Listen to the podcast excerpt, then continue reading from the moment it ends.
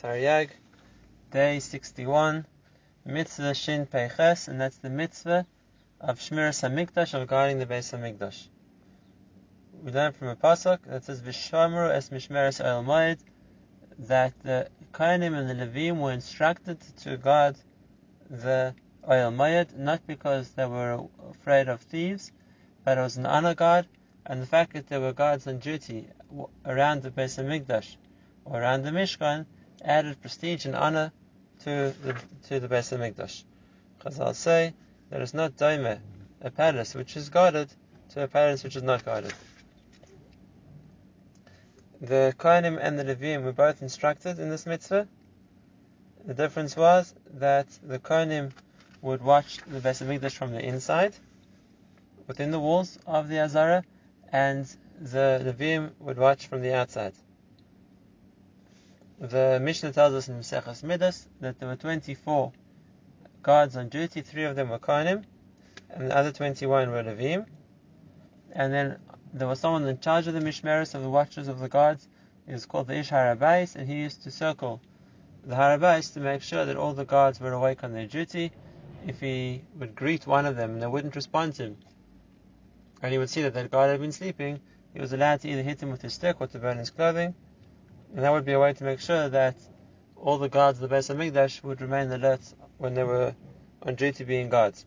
The reason for the mitzvah is the chinuch, like he said about so many other mitzvahs regarding the Beis Hamikdash, and that is that the, being in the Beis Hamikdash or viewing the Beis Hamikdash is meant to instill the reverence of the place on the people who see it. And therefore, people who come there to daven or to bring korbanos will be in the right frame of mind of Yerushalayim, which being the Beis Hamikdash is supposed to engender and therefore the fact that they're gods increases the awe afforded to the place. This mitzvah applies only when there is a Beis Hamikdash, both the Kohanim and Levim, the males, who are able to be active in guarding the Beis Hamikdash, not Israelim, and uh, if they would not do this mitzvah, they would have been of this mitzvah saseh. Mitzvah Shin Pei Tes, and that is that the Kohanim and the Levim shouldn't do each other's jobs. The Pasuk says, Ish ish al Each person was assigned the avodah he was meant to do and the labor he was meant to perform. And from here we learn that they were instructed to do specifically the job allotted to them and not do a different job. The Pasuk says after that in the Lashon of the negative, Achel klei kodesh lo yikrabu, that those uh, who their job is to be Levim shouldn't come close to the Kli HaKodesh, to the vessels of the Beis Mikdash, or to the Mizbeach. And then it says, V'lo gam hem gamatem. That they, the Levim, shouldn't die for breaking, so to speak, the bounds of what they're meant to do. And similarly, the Kohanim, who also would be instructed not to do what wasn't within their jurisdiction. The pasuk also provides a punishment that there will be a chiv misa b'dei shemayim for a Levi who would try and do the job of a kohen. Not only that, the Gemara says that there were different jobs different Levim had. Some Levim had the job of opening and closing the gates of the Beis Hamikdash that were called shayarim. Some Levim had the jobs of being the singers in the orchestra of the Shiras Levim. And the Gemara says that a Levi who was meant to be a singer and he wanted to instead be one of those on gate duty, would be chayiv misa. From the stand of, so to speak, doing a job not allotted to them. And the pasuk says similarly the kohanim, if they would do jobs not allotted to them, would also be osir, except that we don't find the chi of misa, it would just be malchus. And this doesn't apply just to the job of a Levi, it would be referring to the job of another kohen as well. Right. The halacha says that they shouldn't touch the klei It doesn't mean necessarily touch it. It means use it to do avodah.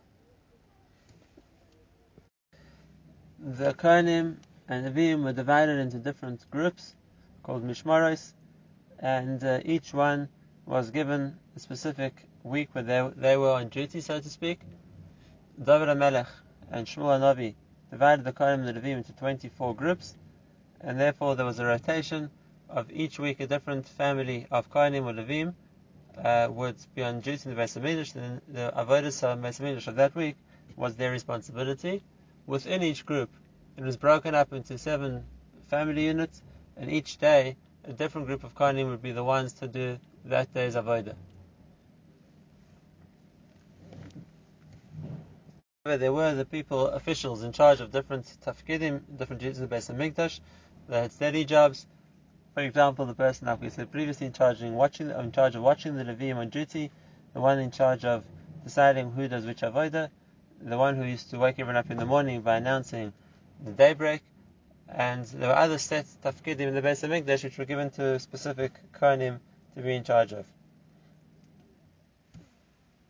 The reason for the mitzvah, the Chinuch explains, that any job which there's more than one person who is responsible for, the nature of people is each one relies on the other to do it, and therefore it doesn't get done or it doesn't get done properly.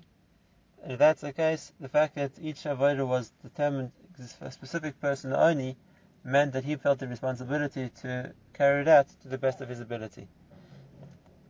This mitzvah applies when there was a best to the Kohen and the Levim, and as we saw previously, if a Levi would do the job of a Kohen, or a Levi, a different Levi, he'd be Chayav Misa, and if a Kohen would do the job of another Kohen, he'd be also Chayav Misa, according to the Chinuch, but if the Kohen would do the job of a Levi, he'd be over a Lev, but on that we don't find there'd be a Chayav Misa.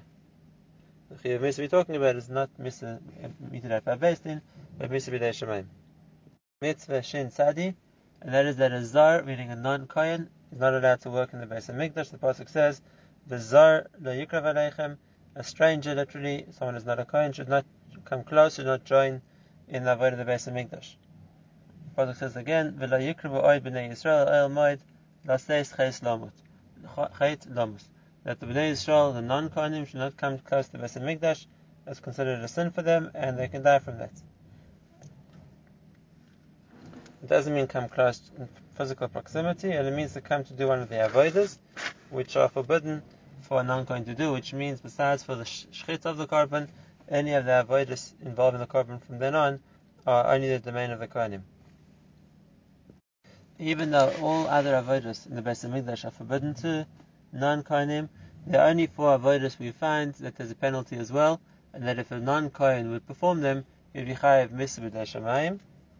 And these are uh, Zrikas Adam, which is sprinkling the blood of the korban on the Mizbech, basically affecting the kapara, which a korban is meant to bring. Haktara, which means burning the fats or the organs of the animals on the Mizbech. Hakrava, which is by those korbanos which like a mincha, which had to be brought next to the wall of the Mizbech and the nisach of the wine, which was also asked for a zara to do, as well as the kataris. This issa applies both to men and to ladies.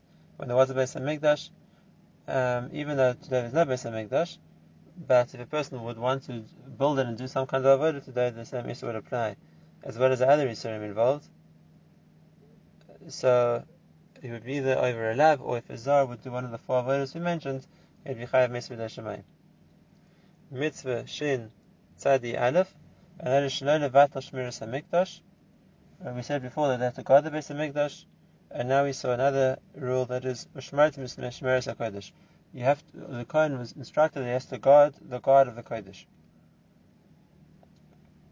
Which is interpreted here as in a negative, not to allow the Shmiras Mikdash to be unfulfilled, and therefore, we see over here that besides the mitzvah say of guarding the Beis HaMikdash, there's also a negative, Lashon. Make sure that it doesn't get, so to speak, neglected, applies to the Shmira of the Beis HaMikdash as well. Mitzvah Shin Tzadi Beis, and that's the mitzvah of redeeming a firstborn son, what we call Pidyon HaBen. We learn from the Pasuk which says, Achpado Tiftes B'chara Adam, that we meant to redeem a firstborn of people, and that is redeeming from the Kayan. And similarly, the pasuk says in Shmos, it says, "Kol b'chor petak b'nei Yisrael ba'admu elihu." Every firstborn, whether it's a firstborn child or a firstborn animal, Hashem says is his, and that means it has to be redeemed, and it's redeemed by giving money to the Kohen. Since the Torah uses the word peterechem, literally the one who opens the womb, Therefore, it's not necessarily the first living child.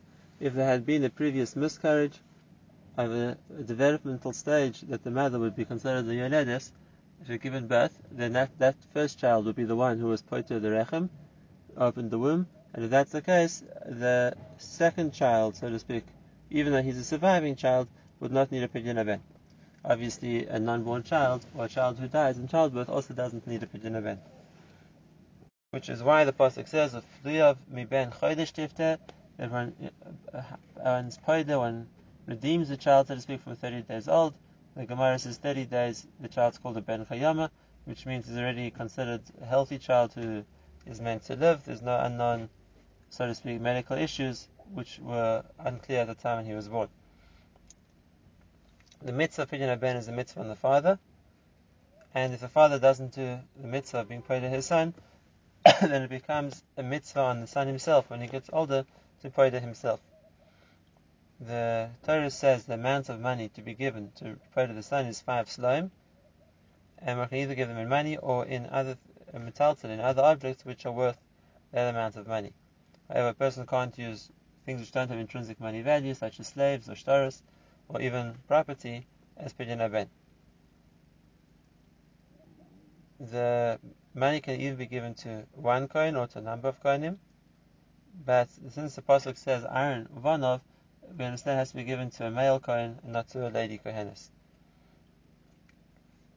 The money of the pidyon doesn't have intrinsic kedusha, and therefore, once the kohen receives the money, if he wants to return it to the Israel or to give it as a gift to Israel, he's allowed to do that. However, the Jew can't give the money to the Kohen on, on that on condition that it gets returned to him, because if that's the case, it's not considered that he gave anything.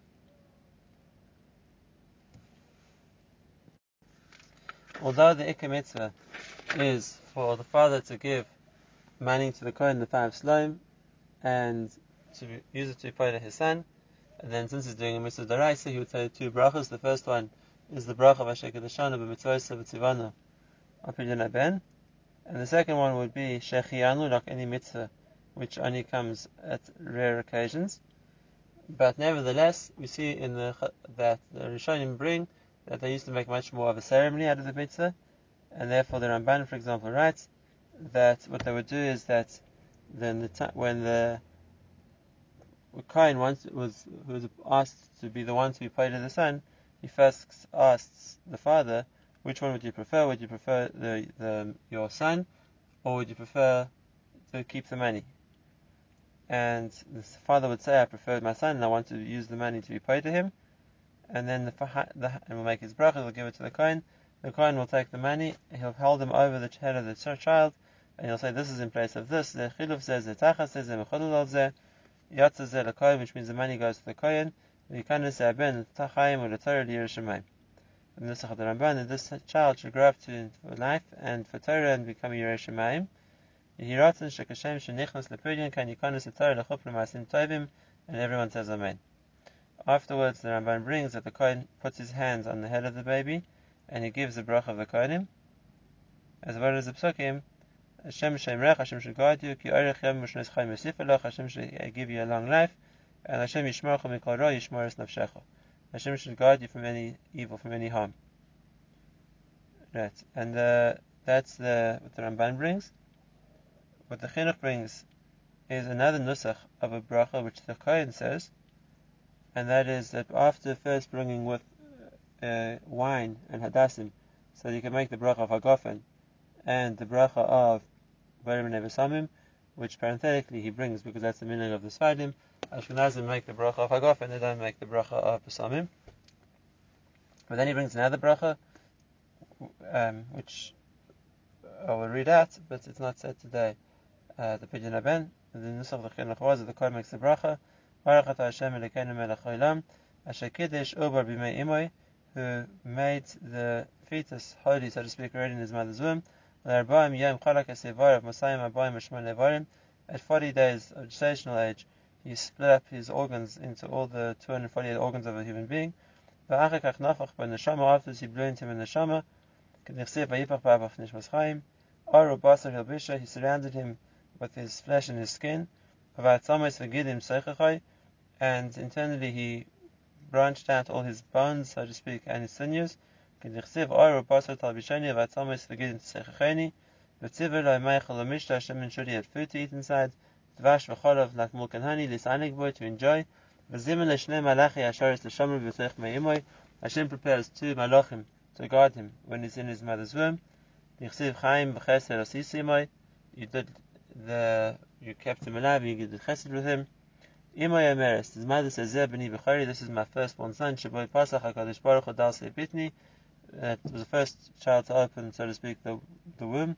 Aviv I'm Zeh b'ni b'chari, the father says, my firstborn son, and therefore I'm Eluzah Liftoisai, I'm Mitzvah to redeem him. And then the Kohen finishes his bracha, Yeratzim Ufanecha Hashem Eleikai, Shekashem Shezikisa Es Aviv Liftoisai, Kain Tezakei L'Torah L'Chof L'Maisim Tovim, Baruch Atah Hashem, Mekadesh B'chari Yisrael L'Fidyonam which is again the nusach of the bracha. It's not said today at Abens, but this is brought down by the Chinuch. This mitzvah applies in every place and time with uh, first born children to parents who both of them are Noyer Kohanim or Levim. And the mitzvah, like we said before, is dafka on the father, not on the mother. She's not mitzvah to, to redeem her firstborn son. Similarly, Kohanim and Levim um, aren't mitzvah to be paid their children because they could be used to put out the children.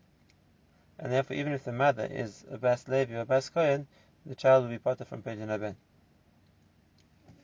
If a person has his child, he has to be paid and he's over this mitzvah and he is not to him after 30 days. So if the child thereafter dies, he's been mevatel this mitzvah say and is no longer able to fulfill it.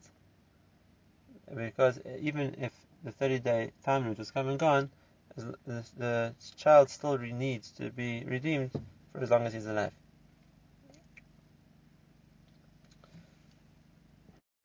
Even though we said previously that when the child becomes a godel, he is now mitzvah to avoid himself if, it hasn't yet been done. The chinuch also brings that it would still be a responsibility of the father to repay to him, even if he's no longer a katan. Mitzvah shin tzadi Gimel When it comes to a firstborn kosher animal that is also kodesh, there was not allowed to redeem the firstborn animal, as opposed to what we saw by people that there's a mitzvah to redeem a firstborn child, or even by a donkey, there's a mitzvah pidyon petach to redeem a firstborn donkey. Right? There's no mitzvah to redeem a firstborn kosher animal. And the pasuk says, "Lo tifte," what shouldn't redeem them, kodesh they remain holy and that means they're meant to be brought as a korban, and that therefore only applies to those animals which can be brought as a korban, which means uh, a firstborn calf, a firstborn kid of a goat, and a firstborn lamb. Instead, it's meant to be given to the kohen, and the kohen is meant to sacrifice it as a korban, and he gets to eat the meat, like Kachrim Kalim. So therefore, the kohen also is not allowed to sell the bechor he's given because it's a korban which he only has the right to eat. However, today when there's no Beis Hamikdash, and therefore it can't be brought as a korban, and it also can't be used as, because it's kodesh, so it has one has to wait until it gets a mum, and then when it gets a mum and it loses its ability to be brought on the mizbech, and therefore loses its kedusha, then it can be eaten by the kohenim and shechted wherever.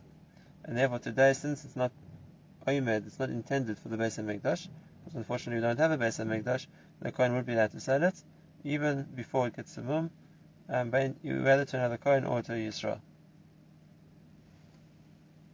Similar to the case of a Bukhara which has a Balmum, um, in the time of the Beis can be sold, it loses its Kedusha, but even today, when it when it can be sold, it definitely can't be shechted until it gets a mum, because uh, only then does it lose the status of being kosher. However, Chazal made restrictions, and of because it was once have once it did once have kedusha, one's not allowed to sell uh, the meat of a bechar in the public marketplace for selling meat. This mitzvah applies in Eretz Yisrael, even though it's not necessarily land based, but uh, we learn from the psukim that it says a hekesh, a comparison between the bechar of animals to the mice and the trim of crops, and therefore we learn that they're both only apply in Eretz Yisrael. And it doesn't make a difference whether it's a Beis Hamikdash or not, the din of Bechor will also apply. This mitzvah applies also to Kohanim and Levim, which means even though they don't have to give the Bechor to a Kohen or Levi, but they have to treat it as Kochim and uh, bring it as a korban, uh, and or wait till it gets a mum in order to shecht it uh, for their own use. Even if one would try and transfer the kedusha of a bechor onto some other animal or onto money, and it'll be over this lav, he nevertheless not going to work. The the, the kedusha of a bechor is intrinsic and therefore can't be removed from it as long as it doesn't have a mum.